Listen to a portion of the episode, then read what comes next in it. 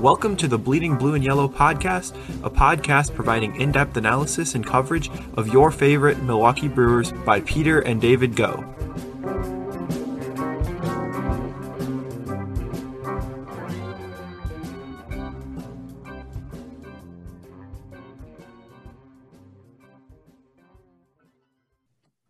Welcome to the Bleeding Blue and Yellow podcast. I'm your host, Peter Go. Man, David, it's been a while since we since we talked. I know we missed last week, and a lot happened. Uh, not only in in baseball for the Brewers, for the Bucks. Obviously, Bucks closing in on a Game Six, hopefully NBA championship coming to Milwaukee. Uh, Brewers continuing to march along here after the All Star break. National League doing their usual bit at the break, uh, losing to the American League as always. Uh, but a lot to cover in today's episode. So excited to be here with you today, David. Uh, any any initial thoughts here before we get into things? I did see after that uh, All Star game loss yet again that I think the Brewers actually among among expansion teams that are or teams that are older than like 25 years have the worst record because the NL actually kind of dominated the game in the 70s, 80s, early 90s. Brewers moved to the uh, the NL and then the AL dominates. Uh, I think the NL has lost like 16 of 20, something like that. The last, actually, the last National League hitter to record a hit in an All Star game where the NL won, Bryan LaHair. Um, that was a, a, Cubs first baseman for I think about a year, and that was a long time ago. Back I think 2012 or 2013. So it's been a while. Uh, NL unable to come away with the win. Um, and yeah, hopefully Bucks able to close out. Don't want to don't want to get ahead of ourselves too much and say like they've already got it locked up, but uh, especially when Bob Nightingale tweets that the Bucks are one game away from winning the championship, which he did on Sunday. Uh, not feeling good about that one. He, he talked about how it's great to be a, a Milwaukee sports fan right now. Uh, it makes me a little bit nervous, but uh, hopefully the, the, the Milwaukee sports teams, the Bucks and the Brewers, can uh, overcome the Bob curse um, that has been uh, pretty widespread. Yeah, I think the biggest challenges the Bucks will face up there with Nightingale, probably Booker and Paul, but but Nightingale might be at the top of that with uh I know his uh, infamous Twitter curses. So we'll see what happens. Uh, I'll be there on Tuesday to see Game Six, so definitely hoping for a Bucks win and able to see that one. So David, today's trivia question: Who is the Brewers' current leader this year in weighted runs created plus? So we be dwindling on that uh, as we go through today's episode, and as always, uh, answer to that trivia question will be at the end of the podcast. And is that among qualifying hitters? Uh, correct. Okay, so just for our listeners, that's I think an average of three plate appearances uh, per game that the Brewers have played in. So that would be about 270 plate appearances at this point. So uh, wouldn't include some guys. Uh, I don't know exactly who's qualifying, but someone like Jace Peterson, uh, it definitely doesn't qualify. I don't. I don't even know if maybe I'm giving it away too much, but I'm not even sure if Adames or Wong are qualifiers. Um, but I guess we can we can find that out at the end. Uh, we do have a kind of an interesting random player of the day, an active player, Jandel Gustave. The Brewers called him up just a couple of days ago, uh, last week. He's thrown three innings, pretty good. He actually uh, closed out the game on, I think it was Friday or Saturday, the extra inning game against the Reds. Got the win. Uh, he's sits about 96, 97 with the with the sinker.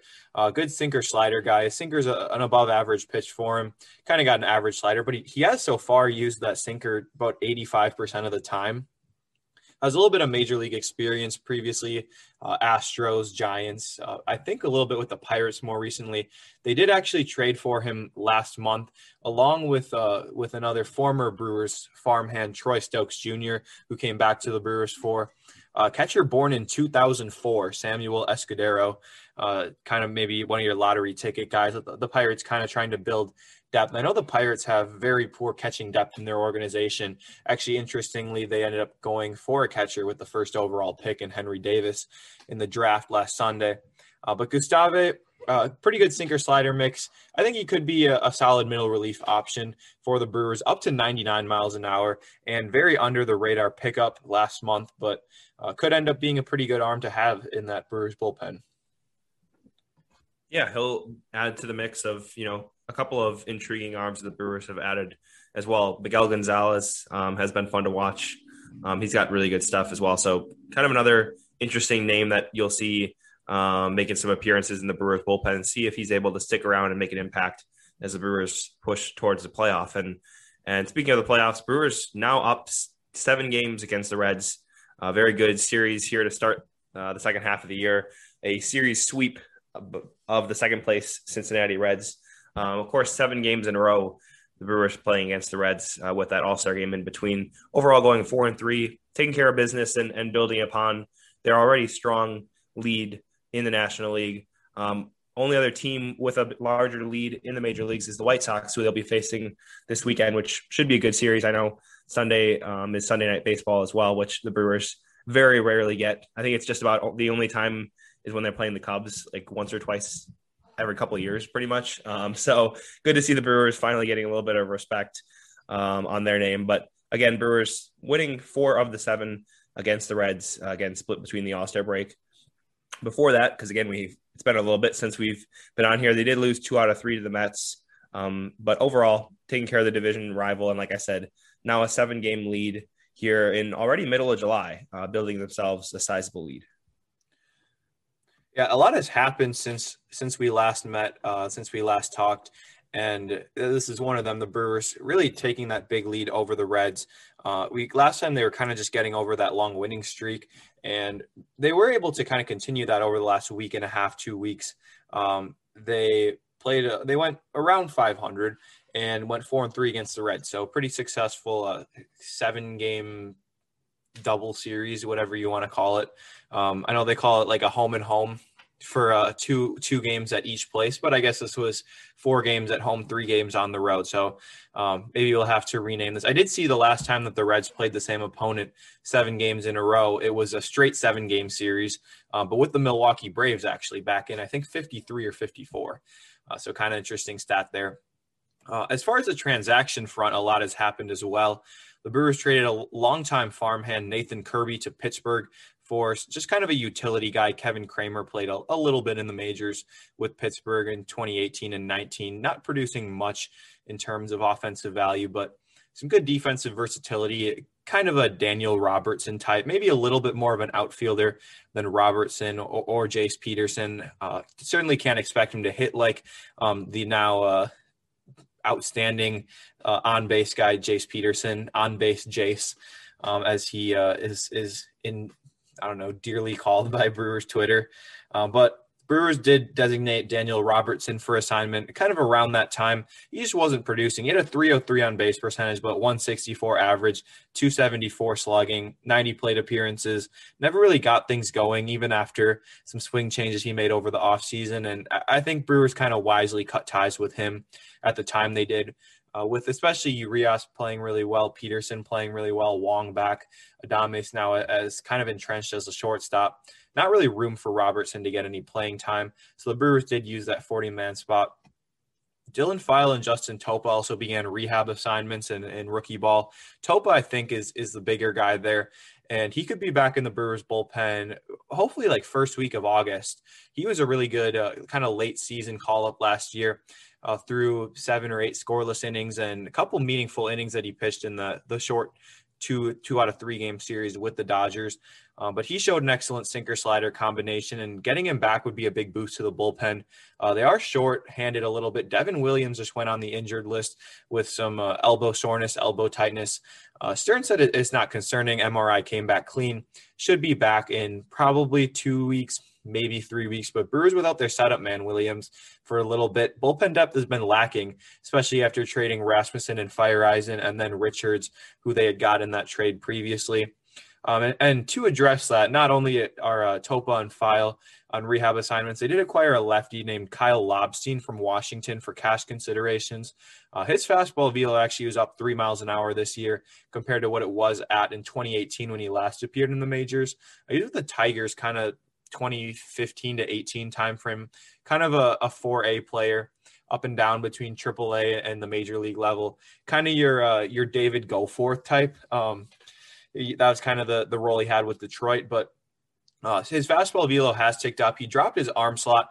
Um, he, so he's been using a sinker more, which has been more effective from that arm slot. Sinker plays pretty well.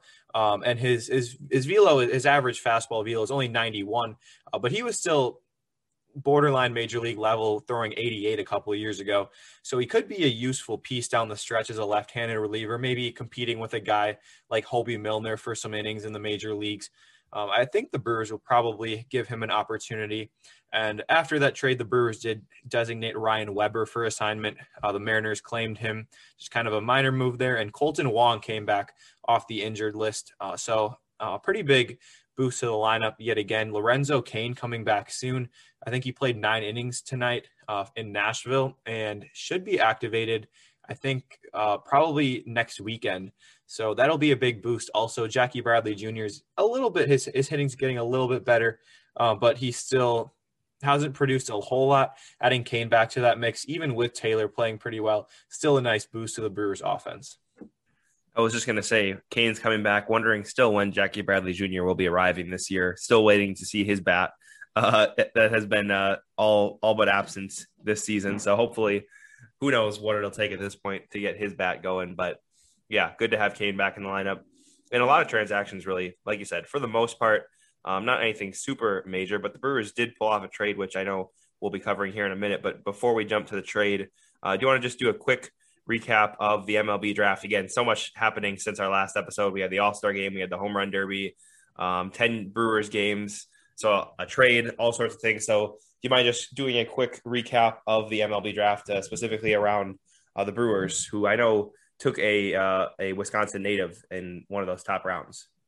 Yeah, the Brewers took Sal Frelick with their first pick, uh, center fielder from Boston College. Profile is really similarly to Garrett Mitchell, who was last year's um, last year's first round pick, who was actually the subject matter of one of the first episodes we we released last year. If you remember, I think we just passed a year now of doing this podcast. Just kind of a side note. So, um, if you want to celebrate by uh, giving us a review or a rating, uh, or or donating to us, just want to quick uh, plug us there. But um, but anyway, Sal Frelick kind of similar there. Good contact skills. Uh, I think he profiles as a, an above average contact hitter. Excellent speed great defense up at, in center field, uh, and a guy who has a what you call a pretty high floor, meaning it's likely he'll get to the major leagues and uh, kind of at the worst be your your prototypical fourth outfielder. I'd say the floor for him is is Logan Schafer. Um, so like kind of if things don't go right, he's probably a, a, guy who's like Logan Schafer. You know, had a couple useful years with the Brewers, but uh, nothing really special. But I, I think a more realistic outcome is maybe someone kind of like Jackie Bradley Jr., maybe not this year, but in previous years with the Red Sox, kind of an average hitter, maybe a little bit more contact than power uh, for for Frelick.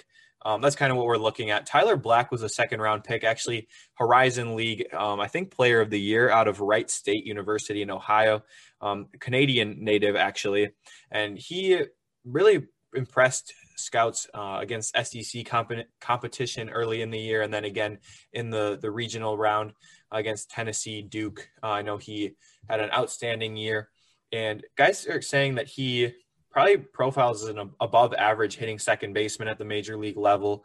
Um, more of a bat first guy, but he can field a little bit um, better than a guy like say Keston Hiura.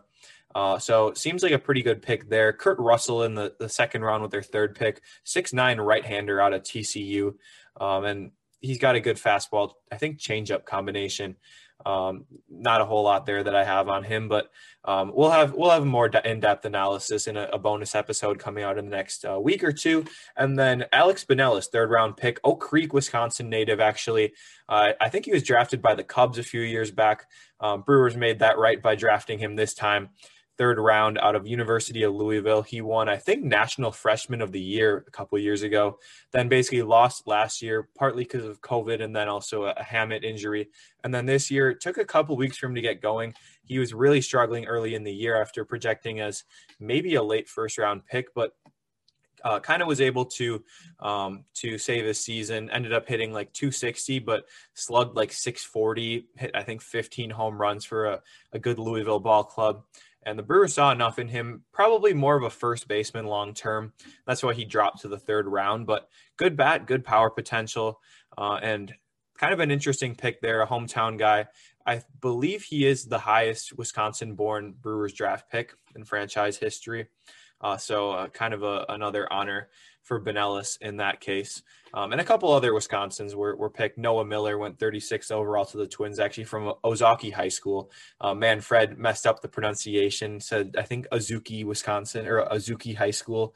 Um, some other guys uh, later later rounds from Wisconsin, which is is always nice to see. Um, but Brewers taking the hometown kid Alex Binelas in the third round um, to uh, kind of cap off those first couple picks, and we'll we'll talk about those more in a bonus episode coming up later. Yeah, interesting to see the Brewers' decision to to take three position players. Certainly, um, mm, from what I hear, I'm not super excited about Kurt Russell. Uh, you never know, second round pick. We'll see what happens. Um, but some intriguing picks, and of course, Binelas. Good to see him.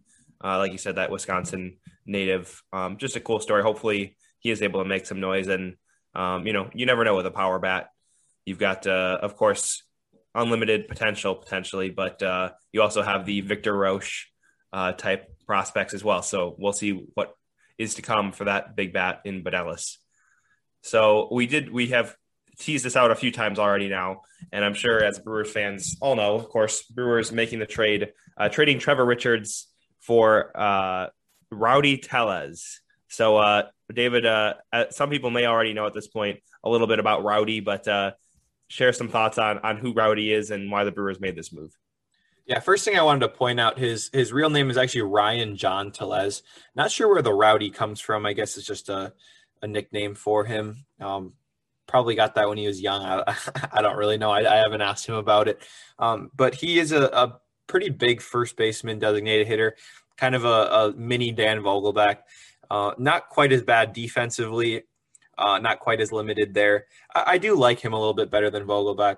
Uh, you look back at his 2020 season 35 games, 127 plate appearances, so small sample size, but hit 283, slugged 540, pretty good walk rate, too. Um, and even just the year before, had 21 home runs with the Blue Jays. Uh, was a pretty good prospect coming up, also, and profile as a good first base DH guy for the Blue Jays. And then just kind of got forced out. Vladdy Jr. ended up going over to first base, and one of the best hitter in baseball, at least this year, um, is at your position on your team. You're kind of the odd man out there. Uh, the DH wasn't really open there in Toronto either, so they chose to deal him to the Brewers. Uh, it does create an interesting situation uh, for the Brewers with uh, kind of the battle between him and Hiura for playing time. You know, I'd like to see Hiura get more playing time somewhere, whether that is at the major league level or at AAA. I feel like you kind of want to get Hiura going. I don't think the Brewers are going to be able to do that when Hiura's playing two out of every five games um, and, and, mostly playing against lefties. Uh, so I'd kind of rather see Hiura just option back out to uh, AAA. Maybe bring up a guy like Wes Wilson, who's been playing pretty well down there. Um, and then when Vogelbach comes back, I'm not sure exactly how it would be having him and Rowdy Tellez manning the position. Um, that'd be a pretty heavy first base combination.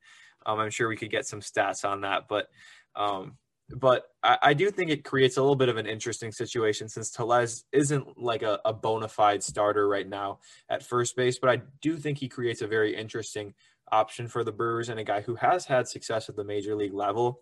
I think with the Brewers controlling him for a number of years, have some flexibility with minor league option remaining. Um, I think he is a guy who probably is going to hit 20, 25 home runs a year, uh, maybe kind of a, a, little below average with the contact skills, uh, but you know his, his walk rates make up for it and ends up becoming maybe an average first baseman. Yeah, I don't see a natural fit as to where he fits into the infield, and I almost wonder if the Brewers maybe um, knowingly sort of reached as far as trying to pull him in. And the, the, by by saying that, I mean perhaps the Brewers were um, big on him, see the potential upside in him, and figure they'll figure out a spot um, if he is able to start hitting. So I don't know. It, it is interesting to see how they'll how they'll maneuver around the Brewers roster because, like you said, not exactly sure how he's going to fit in with Hiura, Vogelbach, Travis Shaw, of course, is still on the injured list. So when it, when Shaw's back, we're talking about Urias, who's effectively um, looked like a potential starting third baseman for the Brewers this year. You've got Urias, Shaw, Vogelbach, Hiura. Now you're adding Tellez to the mix. So there's a lot of bodies in the corner infield, a lot of uh, unestablished and and may, and maybe some just okay pieces on the corner infield. So I don't know. Uh, I think the Brewers probably saw some upside in him, or they wouldn't have decided to deal not only Trevor Richards and Bowden Francis, but um, just because of the lack of natural fit for a guy like Tellez. Yeah, almost created a little bit of a log jam. And I kind of would like to see them give um, Tellez everyday at bats at the major league level. In my opinion, um, it would be the best situation if you option Hiura out, basically let Tellez play almost every day at first base, see what Tellez can do before Vogelbach comes back. Uh, and then if Tellez it can't really put things together for this this year. You option him back out to AAA. Okay, we'll stick with Vogelbach. Maybe bring Hiura back up at that point, um, depending on how he's playing. But at least you've kind of seen Tellez, given him every day at bats and given him that playing time to get him going. Hiura likewise at AAA. I, I feel like you're not really accomplishing anything by having both Tellez and Hiura get part time at bats. They're to me both hitters that kind of need you need 400 at bats to kind of get them going um, and they will be pretty effective at the major league level, especially Tellez. I mean, Hiura, I think we've we've talked about him a lot. You kind of see the upside there, um, the past success, but he hasn't looked good this year. And I don't know how much you can expect out of Hiura for the rest of the year, but I do think Tellez is an interesting option. And although his results haven't been good this year, 203 average, 324 slugging. Uh, his expected numbers from StatCast have been a lot better. He's been hitting the ball pretty hard, kind of unlucky. Uh, we, have seen some Brewers have that in recent years.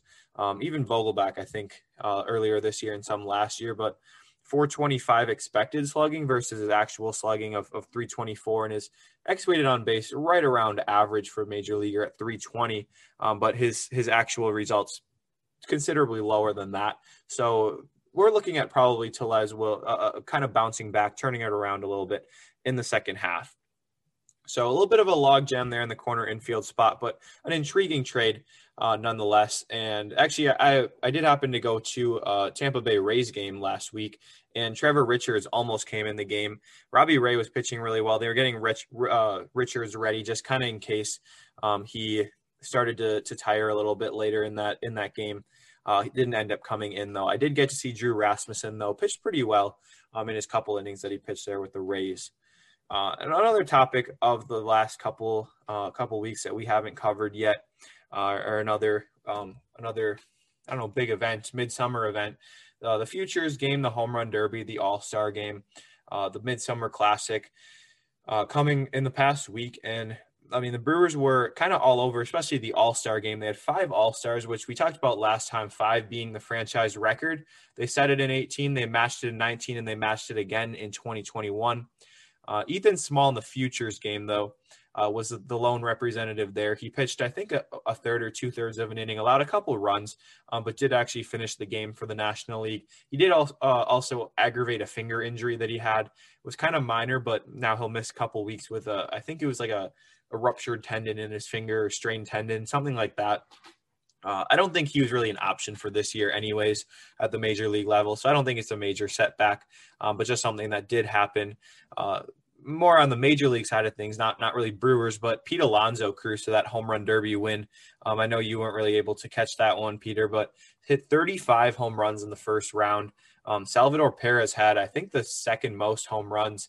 Uh, or at least excluding tiebreakers with 28, but he didn't advance because he was stuck behind Alonso who was so good, and his batting practice pitcher Dave Jauss was amazing. His he was throwing it down the middle every time. He was so good. Um, and you see some of those guys that are, I mean, it, it's harder than it looks to throw BP, um, but Alonso was excellent. Um, but that was kind of one thing I was I was thinking about is how could you make the home run derby better? I feel like the rules were kind of confusing. Like, okay, so you got three minutes, but then 30 second bonus time if you get two home runs of 440 feet or more. 30 seconds bonus time if you hit one 475 or more. And then because it goes so fast it's hard to keep up with all the all the home runs going out. Uh, i do get you kind of want to keep it a little bit more fast paced uh, so i am okay with that but um, could they make it better maybe with the timing? Make it just three minutes flat no bonus time? Um, i don't know what are your thoughts on that? Just just quick i wanted to touch on it. Yeah, I'm I'm I'm all right with the bonus. I think it adds a little bit um, beyond just the uh, the 350 foot home run down the line that squeaks out. A little bit more fun around driving the ball and and really getting the driving the ball. I mean, 450, 475, uh, driving the ball at the ballpark, as Jerry Augustine would say. Um, but uh, yeah, so I would say I, I don't really mind it. It seems like most of the time it's not very difficult to get that bonus time. I'd actually prefer them to make it a little bit more difficult, whatever that might look like, you know, three or four home runs over 450, or just saying, you know, only doing a home run over 475, making it so that it's a little bit tougher to be able to land that extra bonus time. But overall, I think the Major League Baseball have they they have tried many different things with the home run derby. We saw, of course, the captains, uh, which resulted in Rickie Weeks uh, making an appearance in the home run derby. So MLB quickly uh, changed the rules after that. But we've seen them experiment with different things, and I'm fine with them ex- continuing to experiment. Um, it's just a kind of an enjoyable night, and I it, I did see that uh, Alonso will make more this year from the home run derby than he will uh, from his salary from the Mets, which was kind of interesting. Um, of course, with that million dollar prize for winning the Derby as uh, as still a young uh, player that's a little bit less established, um, hasn't had his you know big payday yet, and so pretty cool to see Alonso uh, being able to get to, to get some pay pay pay off from from winning the Derby as well, and and he looked outstanding, and yeah, he I think uh, he's definitely has some skills in, in hitting the ball a, a long long ways. Yeah, in fact, he actually has made more over his career from winning home run derbies because he won in 2019 also. So he made two million from that. I think his combined earnings from uh, the other th- the, the three years that he's played now is just right around 1.3 million. Uh, so kind of interesting there. I did see Ohtani donated his $150,000 bonus he got for participating to a lot of the Angel support staff guys in the clubhouse, um, travel agent, stuff like that uh, people like that. So kind of a, a nice gesture from Ohtani, who, even though he wasn't the MVP of the All Star game, kind of stole the show. He participated in the home run derby on Monday night, and even though he didn't make it out of the first round, uh, he and Juan Soto went back and forth, multiple tiebreaker rounds before he finally ran out of gas. You could tell he was just exhausted.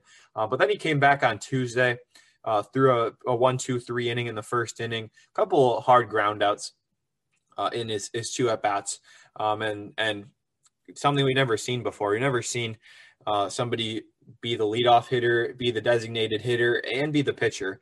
Um, and, and of course, he's kind of making up rules. They, they actually made up a rule that he could stay in the game after he was done pitching as a hitter, um, just because, I mean, the fans want to see Ohtani. Uh, so kind of kind of nice to see. it's a, the All Star game, so um, I, yep. I guess kind of who really cares about what the rules say. Which I was also thinking about, like, what if they made a rule where you could bring back your starters? So what if NL is down by one run, got a couple runners on base, instead of having um, somebody like I don't know. I remember a couple years ago, Aledmys Diaz came up with like a big situation in the All Star game. Uh, you pinch hit Ronald Acuna Jr or Freddie Freeman or something, and and now you've got this great matchup between the closer, of the American League, and one of the best hitters in the NL. Um, I don't know. I think it's worth it's worth considering. Overall, I'd say the the MLB All Star Game is pretty good. Some people have talked about changing it to the NBA captain format, although to be honest, I wouldn't really be in favor of that. I think NLAL, the tradition of that, is still overall better. Um, I, I, do think that the jerseys were terrible, like everyone else thought this year. Uh, but uh, but I, I, also didn't mind having having jerseys for the All Star game um, and, and, wearing them during the actual game. Um, Peralta was actually the only guy to strike out the side. Uh, he did it one, two, three innings, struck out the side. So maybe the most impressive pitching performance of the day. If the NL had one, it's possible that he would have won All Star Game MVP. I know deGrom did something similar to that a couple years ago and won MVP uh, I believe, or no, maybe Shane Bieber. Um, since I guess deGrom, I don't know if he would have been an All Star when they would have won. Um, but Corbin Burnes was also the only pitcher to go more than an inning. He did allow two runs, uh, walked a couple batters in his first inning of work, and then a, an unlucky single, uh, very Corbin Burnes esque, and then allowed a, a, Vlad Jr. absolute tank. I think like 475.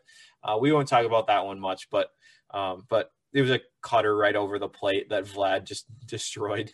Um, but uh, Burnes did get the loss, unfortunately. Narvaez went one for two also in his first All Star appearance, and Woodruff was ineligible because of uh, pitching on Sunday. And then Hader did not pitch, which was probably a good thing to get him the extra rest. Uh, so, kind of just wanted to recap the All Star game. Always a fun event. Uh, I don't think the All Star game is quite what it used to be when it was really the only day where you could see all the the superstars. Uh, if you lived in Milwaukee, you weren't really able to see guys from New York or Pittsburgh or Philadelphia. Um, but with the All Star game, you were. But uh, now with the way that, that the game is, it's a little bit different where you know I could just watch Mike Trout highlights if I want to on my phone. We also don't have Pete Rose rounding third base to end the, the All Star game either. So I think uh, the All Star game itself probably for good reason though. Buster Posey would agree with your statement. I think. Yeah, I do like them having players mic'd up though. Kind of creates a, a, nice atmosphere. Uh, Liam Hendriks, uh, they probably should have done a better job censoring him a little bit. Kind of weird. They had him mic'd up while he was pitching.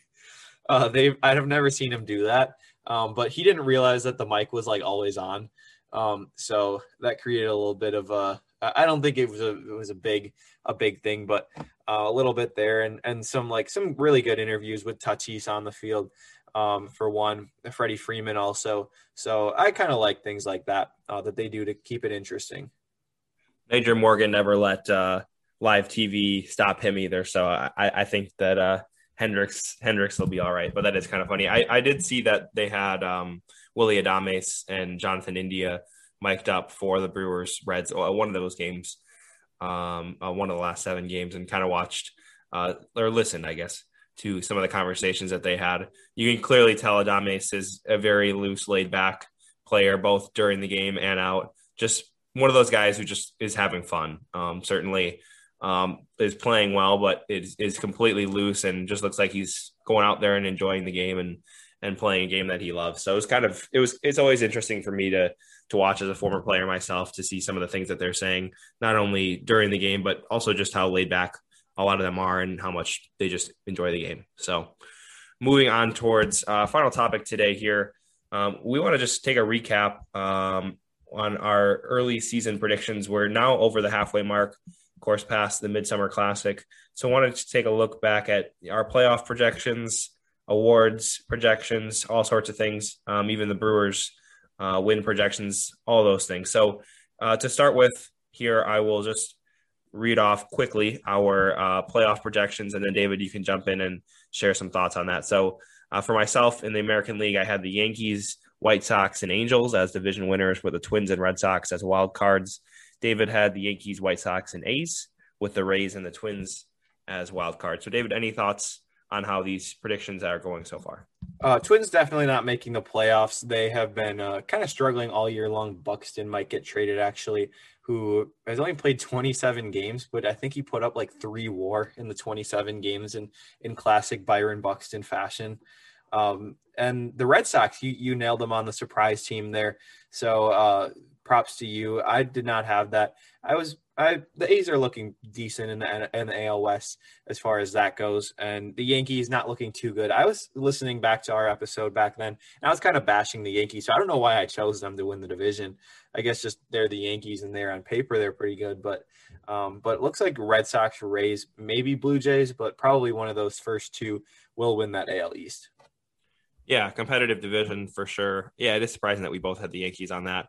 Um, I am I was still holding out hope on the Angels to to take out the uh, the Astros and the A's over in the West, and still sitting around 500. We were discussing this quickly before the podcast, and still needing that additional pitching. Mike Trout, of course, has been out for um, pretty uh, sizable amount of the year as well, so he'll be coming back soon. So we'll it's not necessarily out of the picture um, for the Angels to be in the playoffs. I will say it's highly, highly unlikely that they walk out with the AL West, but always a chance that they could pull off a wild card berth, which, as we all know, would be a blast to see Ohtani, Trout in the playoffs, and who knows, even an Ohtani start in a wild card game. Um, that really would be would be a treat. So I think baseball fans will be rooting for the Angels to to pick up one of those wild card spots, and we'll see if that happens. So moving over to the National League, um, my predictions at the start of the year Mets, Brewers, Dodgers as the divisional winners, with the Padres and Braves as wild card. David with Braves, Brewers, and Dodgers winning the divisions, and the Padres and Mets in the wild card slot. So, David, your thoughts on this?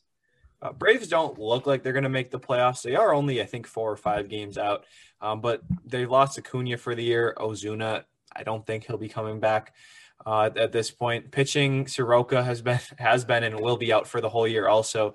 So they've really had a tough, uh, tough draw in that in that case. And the Mets haven't really run away with the division, which I thought they would, but they are still sitting in first place. So uh, you might have gotten the the Mets. Uh, we'll see. They're only two games ahead of the Phillies right now, kind of a mess there in that NL East division, a bunch of mediocre teams. Actually, when I was listening to our, our conversation in March, I was talking about how good the NL East is and how there will probably be four really good teams coming out of that division. Now it's look like looking like there's really zero very good teams coming out of that division. Brewers uh, looks like both of us have are kind of going to nail that. Of course, we got the bias, but they're backing it up. They're up seven games right now. Dodgers fighting for uh, uh the division right now in the NL West.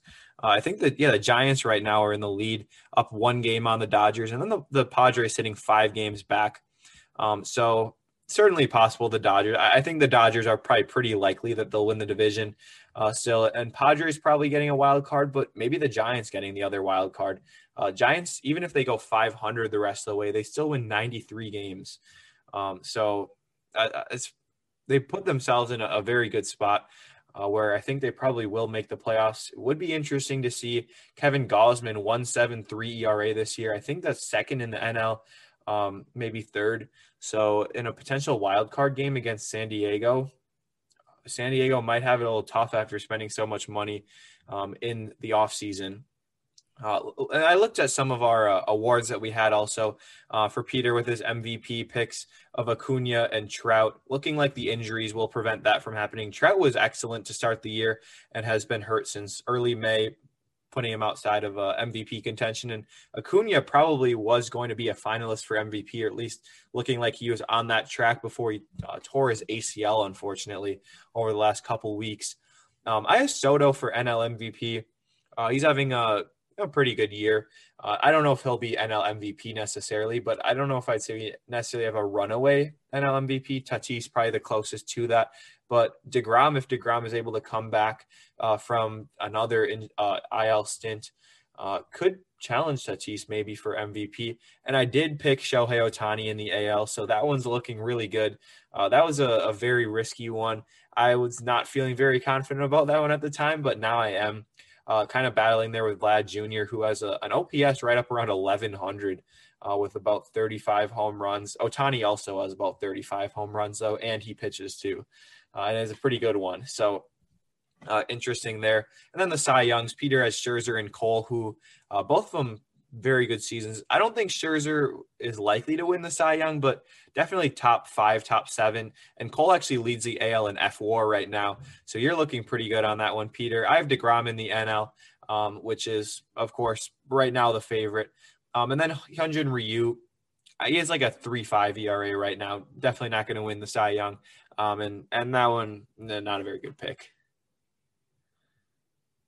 Yeah, I think we we should have assigned some sort of point system for this because uh, I I think our predictions overall pretty competitive. I know I've got uh, I may have just only missed one with the Giants in the National League, um, and you had the Ohtani pick, which was like you said a, a pretty gutsy pick um, that you were able to nab. Um, so kind of interesting that some of the guys that uh, we've been able to predict beyond just the uh, Jacob deGrom and Max Scherzer, which are relatively easy, safe picks uh, if you look over the last couple of years. So as we wrap here, up here, looking at our Brewers awards, we had our Brewers MVP, Brewers Cy Young, and Brewers Rookie of the Year. Both of us with Christian Yelich as the Brewers MVP, um, which with the injury, probably not the case at this point. Um, you could make the argument even for Willy Adames, who's you know only been here um, for part of the season.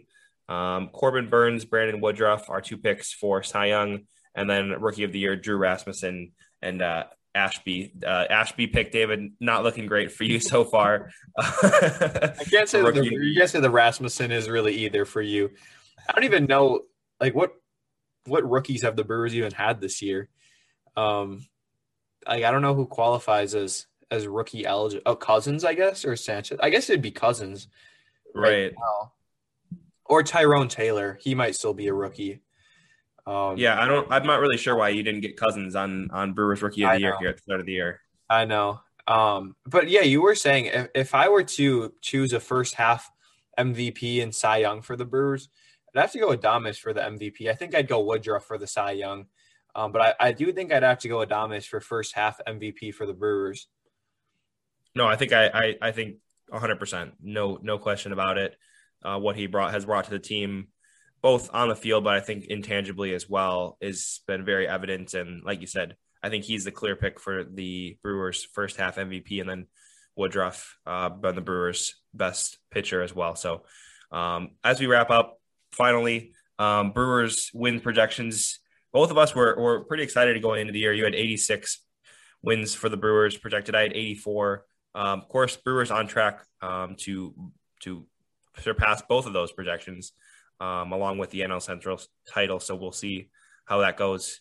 Uh, any final thoughts here, David, before we wrap up? Yeah, I, they actually are on pace for 95 wins right now. So uh, hopefully they're able to eclipse us by a pretty wide margin. I also do remember making three bold predictions before opening opening day. First one, Freddie Peralta makes the All Star game as a starting pitcher, which uh, that was a pretty bold one at the time. And I've always loved Freddie Peralta. I've always believed in him. I feel like more than most Brewer fans, even uh, during those uh, 50 pitch first innings he'd have back in 2018. Um, I, I thought that he would eventually come through, and it looks like he has. So I was really happy about that one.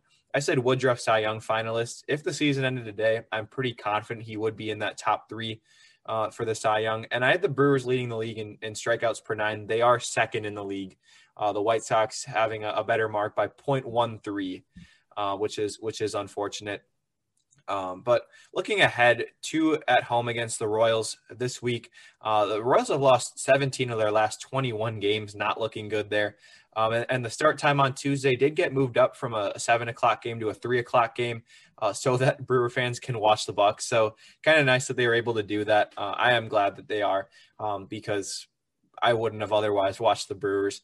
Um, to be honest, and then they are at home against the White Sox. We mentioned that earlier uh, first place White Sox and eight games up in their division. So it should be a pretty good series. I'm excited for that one. Don't play the White Sox very often.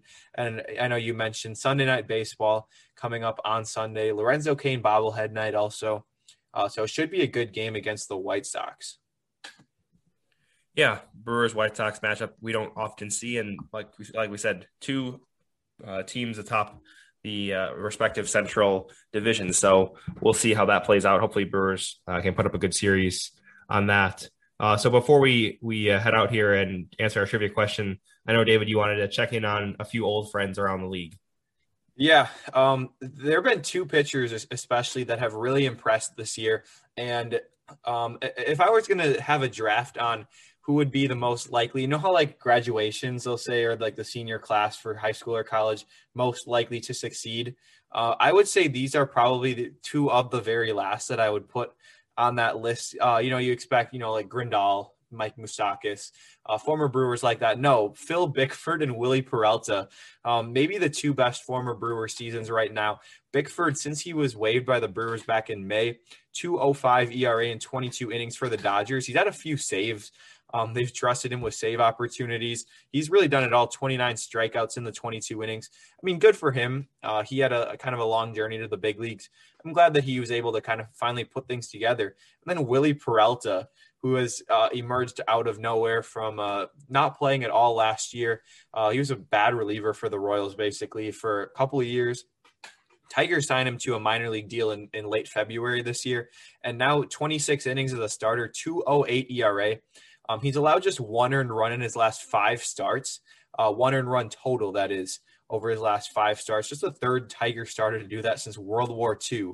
Uh, so some pretty good, uh, pretty good numbers there for Wily Peralta in Detroit. Maybe a Brewers trade candidate. Kind of hope not, uh, but it would be kind of funny if Stearns did target Wily Peralta. Um, Wily Peralta actually was signed by the Brewers back in 2005. Um, so hard to believe he's 32 years old. He was signed back when he was 16, um, but kind of happy for him to see him succeed in Detroit. Uh, very much a kind of a, a rebirth of a career. Um, it, his 17 win season came back seven or eight years ago already. Uh, so he, he was able to kind of get back on track now with Detroit and hopefully he's able to continue the success along with Bickford. Yeah, it's been a while since we saw Big Willie, but uh, was a staple around here and personally, I enjoyed watching him. I was a big fan of his as he came up uh, with the Brewers. Was hoping for a little bit uh, bigger, brighter things with Milwaukee. But like you said, good to see him succeeding in Detroit. Uh, we'll see what he's able to do as he tries to rebirth his career. So, for those of you that remember, way back at the beginning of the episode, our trivia question for the day: Who is the Brewers' leader in weighted runs created plus? David, who is your selection? Yeah, I was thinking about this, and the big thing is who qualifies because um, I don't think Wong qualifies. I don't think Adames qualifies, and I don't think Narvaez qualifies. Um, so that takes out the top three candidates that I'd have for it. Even Yelich, I don't think Yelich qualifies. Um, now I could be wrong on that one, but I don't think he does. So I am actually going to go with Avisail Garcia. You got it. Yep, Garcia above there. A lot of guys that did, that did not qualify for it, so kind of a uh, kind of a bizarre stat. But Garcia's had a pretty good year, um, hitting 257, which is also leading the Brewers in batting average, 317 on base, 466 slugging. Um, also leading the Brewers with 17 home runs as well.